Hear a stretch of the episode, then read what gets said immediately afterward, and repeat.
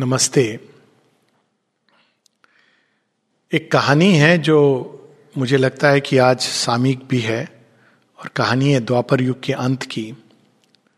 श्री कृष्ण आए हैं और कुरुक्षेत्र और गीता का ज्ञान उन्होंने मनुष्य के हाथों में रखा, मनुष्य के हृदय में डाल दिया। और उसके बाद वो अपने धाम को चले जाते हैं। ये इस प्रकार से हम लोग कहते हैं लेकिन अब हम जब शेयरविंद को पढ़ते हैं तो, तो हम देखते हैं कि अवतार कभी अपने धाम को नहीं जाते। वो धरती पर अपनी पार्थिव पर्सनैलिटी उनकी जो दिव्य पर्सनैलिटी है वो सदैव धरती पर रहती है क्योंकि आगत काल में इस पूरे इवोल्यूशन को युग को आगे ले जाना है। शेरविंद यहाँ तक कहते हैं कि श्री कृष्ण के कर्म के कारण जो राष्ट्र की स्थापना हुई वो कुछ हज़ारों वर्ष तक अनेकों अनेक राजा, जिन्होंने उसको प्रिजर्व किया और लास्ट में रानी लक्ष्मी भाई झांसी की रानी की अंतिम चिंगारी के साथ ये श्री कृष्ण का कर्म एक तरह से समाप्त हुआ। और श्री अरविंद बताते हैं, अब ये समय उपयुक्त है पूर्ण अवतार के आने के लिए जो इस कार्य को आगे बढ़ाए। माता जी से जब किसी ने पूछा कि श्री अरविंद ऐसा कह रहे हैं तो माँ ने कहा कि हाँ लेकिन वो विनम्र हैं, इसलिए वो ये नहीं कहेंगे, किसी ने कहा, मुझे तो लगता है यही पूर्ण अवतार है। माता जी कहती हैं, बिल्कुल, लेकिन श्री अरविंद की ह्यूमिलिटी और कंपैशन विनम्रता और करुणा तो वो स्वयं कभी नहीं कहेंगे। जो लोग करने के लिए आते हैं, वो अपना बखान नहीं करते, गुणगान नहीं करते, वो कर्म करके चले जाते हैं। तो द्वापर युग के अंत की कहानी है जो हम लोगों ने शायद इस तरह नहीं देखी होगी, लेकिन जब मैंने पढ़ी थी तो मेरे मन में ये प्रश्न उठा था और उसका जो अंदर से समाधान आया वो मैं शेयर करूँगा कि द्वापर युग में श्री कृष्ण इतना भीषण रक्त संघार होता है, श्री कृष्ण भगवान है, इसमें कोई दो राय नहीं है और जन्म से ही उनके सारे कृत्य भगवान के कृत्य हैं। और उसके बाद में उन्होंने गीता भी दे दी है, यानी एक प्रकार से भूभार हरण हो गया। लेकिन जो इनहेरिट करते हैं इस भूमि को उस उस समय, ये सब के बाद में परीक्षित। अब परीक्षित कौन है? परीक्षित भ्रूण अवस्था में ही मृत्यु को प्राप्त हो गए हैं, लेकिन फिर से श्री कृष्ण की कृपा के द्वारा वो जीवित होते हैं। बड़ी सुंदर कहानी है कि वास्तव में अब उनका जीवन श्री कृष्ण के लिए है। तो उसके बाद एक पूरी लाइन आती है राजाओं की, जो केवल श्री कृष्ण के कर्म को करेगी अलग अलग ढंग से। तो एक प्रकार से श्री कृष्ण ने एक बीज रूप में उन्होंने नवयुग के अंदर अपना ही जीवन डाल दिया, उससे ही उसको अनुप्राणित किया। तो राजा परीक्षित जगह जगह घूम रहे हैं और जहाँ जहाँ वो देख रहे हैं कि जो कुछ गलत हो रहा है, वो सब वो ठीक कर रहे हैं, व्यवस्थित कर रहे हैं, सब कुछ ठीक से राज्य में चले। और राज्य का बहुत विस्तार है। उस समय युधिष्ठिर ने एक राजस्व यज्ञ और बाद में भी अश्वमेध यज्ञ करके पूरे भारतवर्ष में एक विस्तार हो गया था उनका। तो एक जगह वो जब जाते हैं, राजा परीक्षित तो देखते हैं कि एक गाय है जो केवल एक पाँव पर खड़ी हुई है। और वो उनको आश्चर्य होता है, कहते हैं कि ये तुम्हारी दुर्दशा किसने की? उसके पहले गाय और पृथ्वी के बीच में संवाद चल रहा है। और संवाद ये है कि उसके अंदर से ये तीन पाँव हैं, ये चले गए हैं। धर्म के ये चार अंग हैं। और अब केवल एक अंग वो श्रद्धा है जो बची हुई है, वरना ये चली गई। तो पूरी तरह धर्म समाप्त हो जाएगा। और बाकी जो कुछ राइटियसनेस है, जो सुचिता है, जो सत्य है सत्य निष्ठा है, ये सब चली गए हैं इस युग में। प्रश्न उठता है कि श्री कृष्ण के कर्म के बाद ये कलयुग कैसे आया? नॉर्मली हम अपेक्षा करते हैं कि जब भगवान आए हैं तो फिर तो अब सब अच्छा हो जाना चाहिए। लेकिन यहाँ पर हमको ये समझना है कि श्री कृष्ण आए और उन्होंने गीता दी और जो ये युद्ध हुआ, ये वास्तव में भविष्य के लिए आए। श्री कृष्ण ने ये देख लिया था, युग तो अपने काल की गति और उस काल चक्र में अभी कलयुग आना है, एक अंधकार का युग आना है। तो अंधकार के युग में कौन सी ऐसी शक्ति है जो मनुष्य को आगे ले जाएगी, जो उसमें उसको प्रेरित करेगी, उसको मार्ग दिखाएगी। जैसे श्री अरविंद कहते हैं कि गीता वो पुस्तक है जो भविष्य में भी मनुष्य को मार्ग दिखाने वाली है। सीमा भी इस बात की पुष्टि करती हैं कि Gita will yet liberate humanity. Gita का एक्शन अभी समाप्त नहीं हुआ है और बल्कि शेयरविंद के नए इंटरप्रिटेशन, ऐसे ऑन द गीता के कारण उसका, उसकी अब जो शक्ति है गीता की, जो उसका भविष्य में कर्म है, वो दुगना चौगुना काफ़ी कुछ बढ़ गया है। तो श्री कृष्ण ने आगत युग आना ही था। वो अंधकार से गुजरना था, क्योंकि महाअंधकार के बाद ही एक सत्युग आना है। लेकिन उस समय मार्ग के लिए श्री कृष्ण ने हम सबके बीच में गीता स्थापित कर दी और एक राष्ट्र स्थापित कर दिया और जो कुछ बहुत ही भयानक हो सकता था, उसको इमिजिएटली मार्ग से हटा दिया। नहीं तो बहुत जल्दी ही दुर्गति की ओर यह संसार चला जाता। इस कहानी को अगर हम शेयरविंद के जीवन से जोड़ें, क्योंकि लोग इस प्रकार से समझने लगते हैं कि अब सुपर माइंड आ गया, अब कोई प्रकार का कष्ट नहीं होगा, समस्याएँ नहीं होंगी। वास्तव में हम देखते हैं कि जो कलयुग की गति है, कई लोग ये प्रश्न करते हैं, वो जो महाअंधकार है, वो धीरे धीरे नो डाउट समाप्त हो रहा है, लेकिन एक ऐसा अवसर आएगा या आ रहा है, जिसमें मनुष्य को एक चुनाव करना होगा नई सृष्टि के लिए और या फिर रसातल के लिए। और उस समय के लिए, वो जो समय है जो अभी चल रहा है, युग संक्रमण का काल चल रहा है, युग संधि का काल चल रहा है, जो माता जी बताती हैं, करीब 300 वर्ष तक चलने वाला है। 100 वर्ष कम से कम हम ले लें सुपरामेंटल मैनिफेस्टेशन के बाद। तो कम से कम 300 वर्ष चलने वाला जो काल है, उसको हम ये कह सकते हैं कि कलयुग है जो सतयुग की ओर जा रहा है। यानी कलयुग की वृत्तियाँ ईविल ये सब रहेगा। माता जी उसमें ही कहती हैं कि evil becomes worse and good becomes better एक और हम देखते हैं कि जो मनुष्य के अंदर जो विकेटनेस है, जो उसके अंदर बुराइयाँ हैं, वो बहुत अधिक बढ़ जाती हैं। दूसरी ओर हम देखते हैं कि मनुष्य की जो अच्छाइयाँ हैं, वो भी अद्भुत रूप से एक दिव्य रूप धारण करके सामने आती हैं। इसका उदाहरण हम लोग देख सकते हैं आज के युग में। बुराइयों का तो हम लोग जानते ही हैं कि अगर हम केवल भारतवर्ष को देखें, स्वतंत्रता सेनानी जो थे उस समय जो संग्राम लड़ते थे, जिस निस्वार्थ भाव से लड़ते थे ऐसा लगता था कि योगनिष्ठ हैं। कई लोग उस समय वास्तव में योगनिष्ठ थे। उस समय के मुकाबले अगर आज के हम एक एवरेज राजनेता को देखें तो हमको लगता है काफ़ी पतन हुआ है। यानी बुरी, बुराई इतनी गिर गई। उस समय फिर भी लोग कुछ हद तक एक उनके अंदर निष्ठा होती थी, राष्ट्र के प्रति स्वार्थी थे, लेकिन इतने नियत स्वार्थी नहीं थे, जिसको हम कई राजनेताओं में देखेंगे। तो ई विल बिकम्स वर्स लेकिन गुड को अगर हम देखें तो सौ वर्ष पहले और आज के समय में लोग लोग एक पशु के लिए भी, पशुधन उनके लिए भी लोग चिंता करते हैं, उनके बचाने के लिए, पर्यावरण को बचाने के लिए, संरक्षण के लिए। ये सब एक एक छोटे छोटे जीव की के संरक्षण के लिए लोगों के अंदर एक काइंडनेस एक दया का भाव जागा है।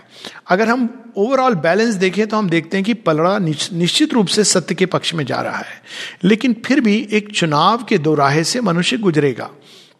और इस समय उसको वो चुनाव करना है जिसकी बात ठीक पचास साल पहले, इक्यावन साल पहले माता जी बताती हैं अपने एक मैसेज में man countries continents the choice is imperative truth और दी एबिस, मनुष्य, राष्ट्र और महाद्वीप। चुनाव करना है। ये करना ही है। इसको कोई और चुन नहीं सकता हम लोगों के लिए। और वो चुनाव है सत्य या रसातल। यही मंत्र वो भारतवर्ष को जब भारतवर्ष में इकहत्तर के युद्ध में एक शिष्य पूछते हैं माता जी से कि इस समय के लिए हमको क्या करना चाहिए? भारत की सेवा कैसे करनी चाहिए? तो माँ एक मंत्र देती हैं।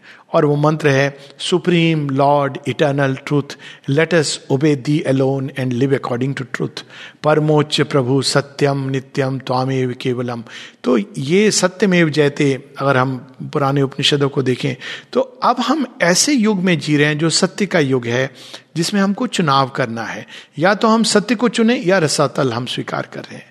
सत्य के चुनाव का क्या अर्थ है? सबसे पहली चीज़ जो माता जी बताती हैं, एक बेसिक ऑनेस्टी अपने आप से झूठ नहीं बोलना। हम लोग ना जाने कितनी परत में रहते हैं। ये मास्क तो केवल बाहर के मास्क हैं जो हम पहनते हैं। लेकिन हम मुखौटा लगा के घूमते हैं जीवन में। हर प्रकार का मुखौटा एक बड़े राजनेता, अभिमानी व्यक्ति होने का मुखौटा, बड़े पंडित विद्वान होने का मुखौटा, इवन गुरु और योगी होने का मुखौटा, ये सब मुखौटे गिरने वाले हैं। माता जी स्पष्ट करती हैं कि केवल वो करो जो तुम बिना किसी से छिपाए कर सकते हो, क्योंकि ये सत्य का युग है। नहीं तो वो हिट करेगा। तो ये जो मुखौटे हैं, और सबसे बड़ा जो मुखौटा है जिसको पहनकर हम घूमते हैं, वो है मनुष्य होने का मुखौटा।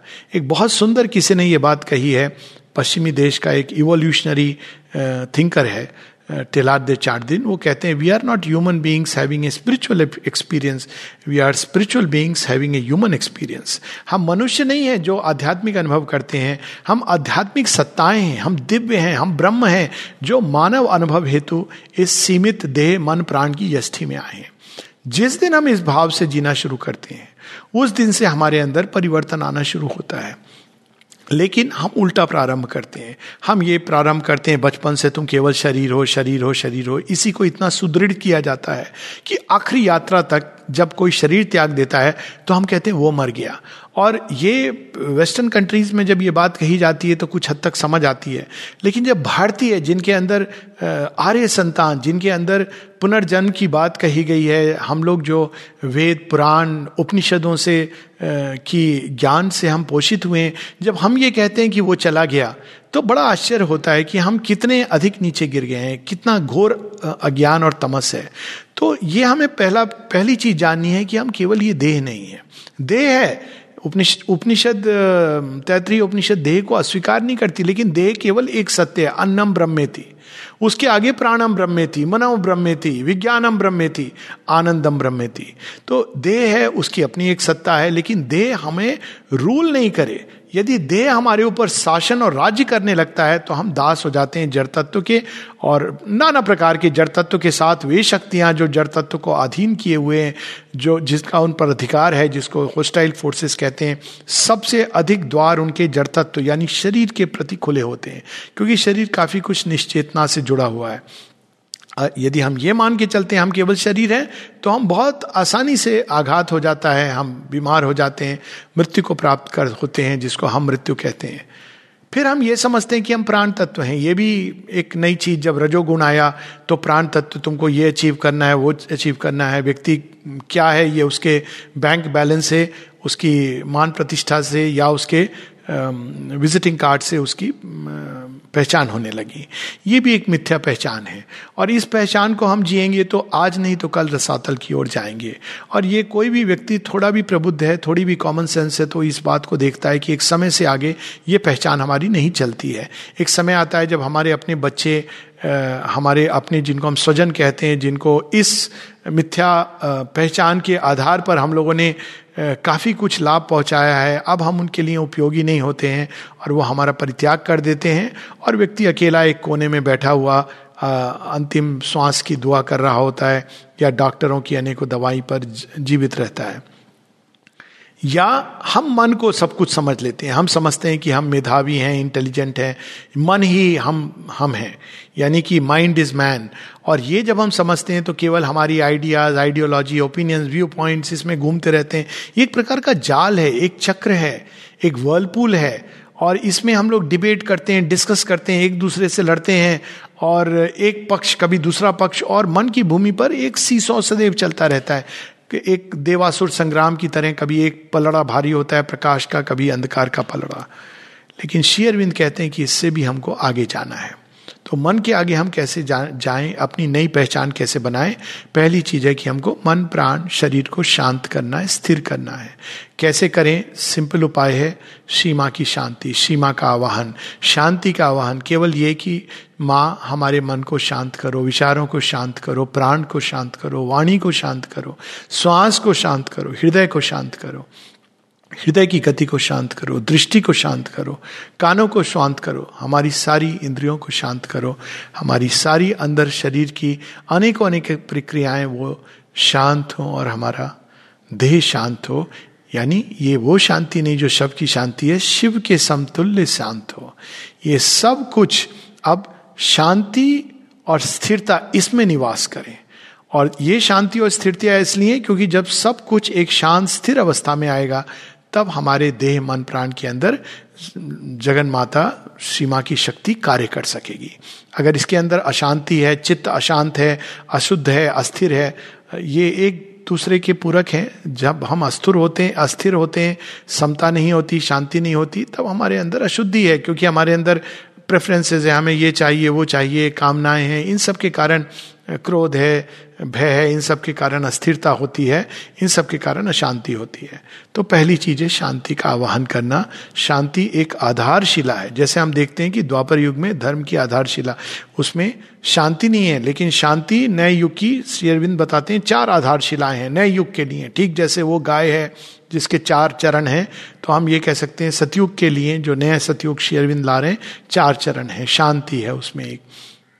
उसके साथ है डिवोशन भक्ति, उसके साथ है हमारे अंदर समर्पण का भाव, और उसके साथ है अभीपसा शांति शांति की जगह हम फेथ कह सकते हैं, श्रद्धा faith aspiration surrender and devotion these are the four pillars of immortality तो ये हमको अपने अंदर स्थापित करना है और दूसरी चीज़ जो आवश्यक है, इस सतह जीवन से सब कुछ जो ये हो रहा है, आज ये हो रहा है, कल कुछ और होगा, परसों कुछ और होगा, आज ये समस्या चल रही है, ये कल चली जाएगी, परसों कोई और आ जाएगी, आज ये खुशी का अवसर है, कल फिर से वो खुशी चली गई, पीछे बैकग्राउंड में एक दुख आ गया।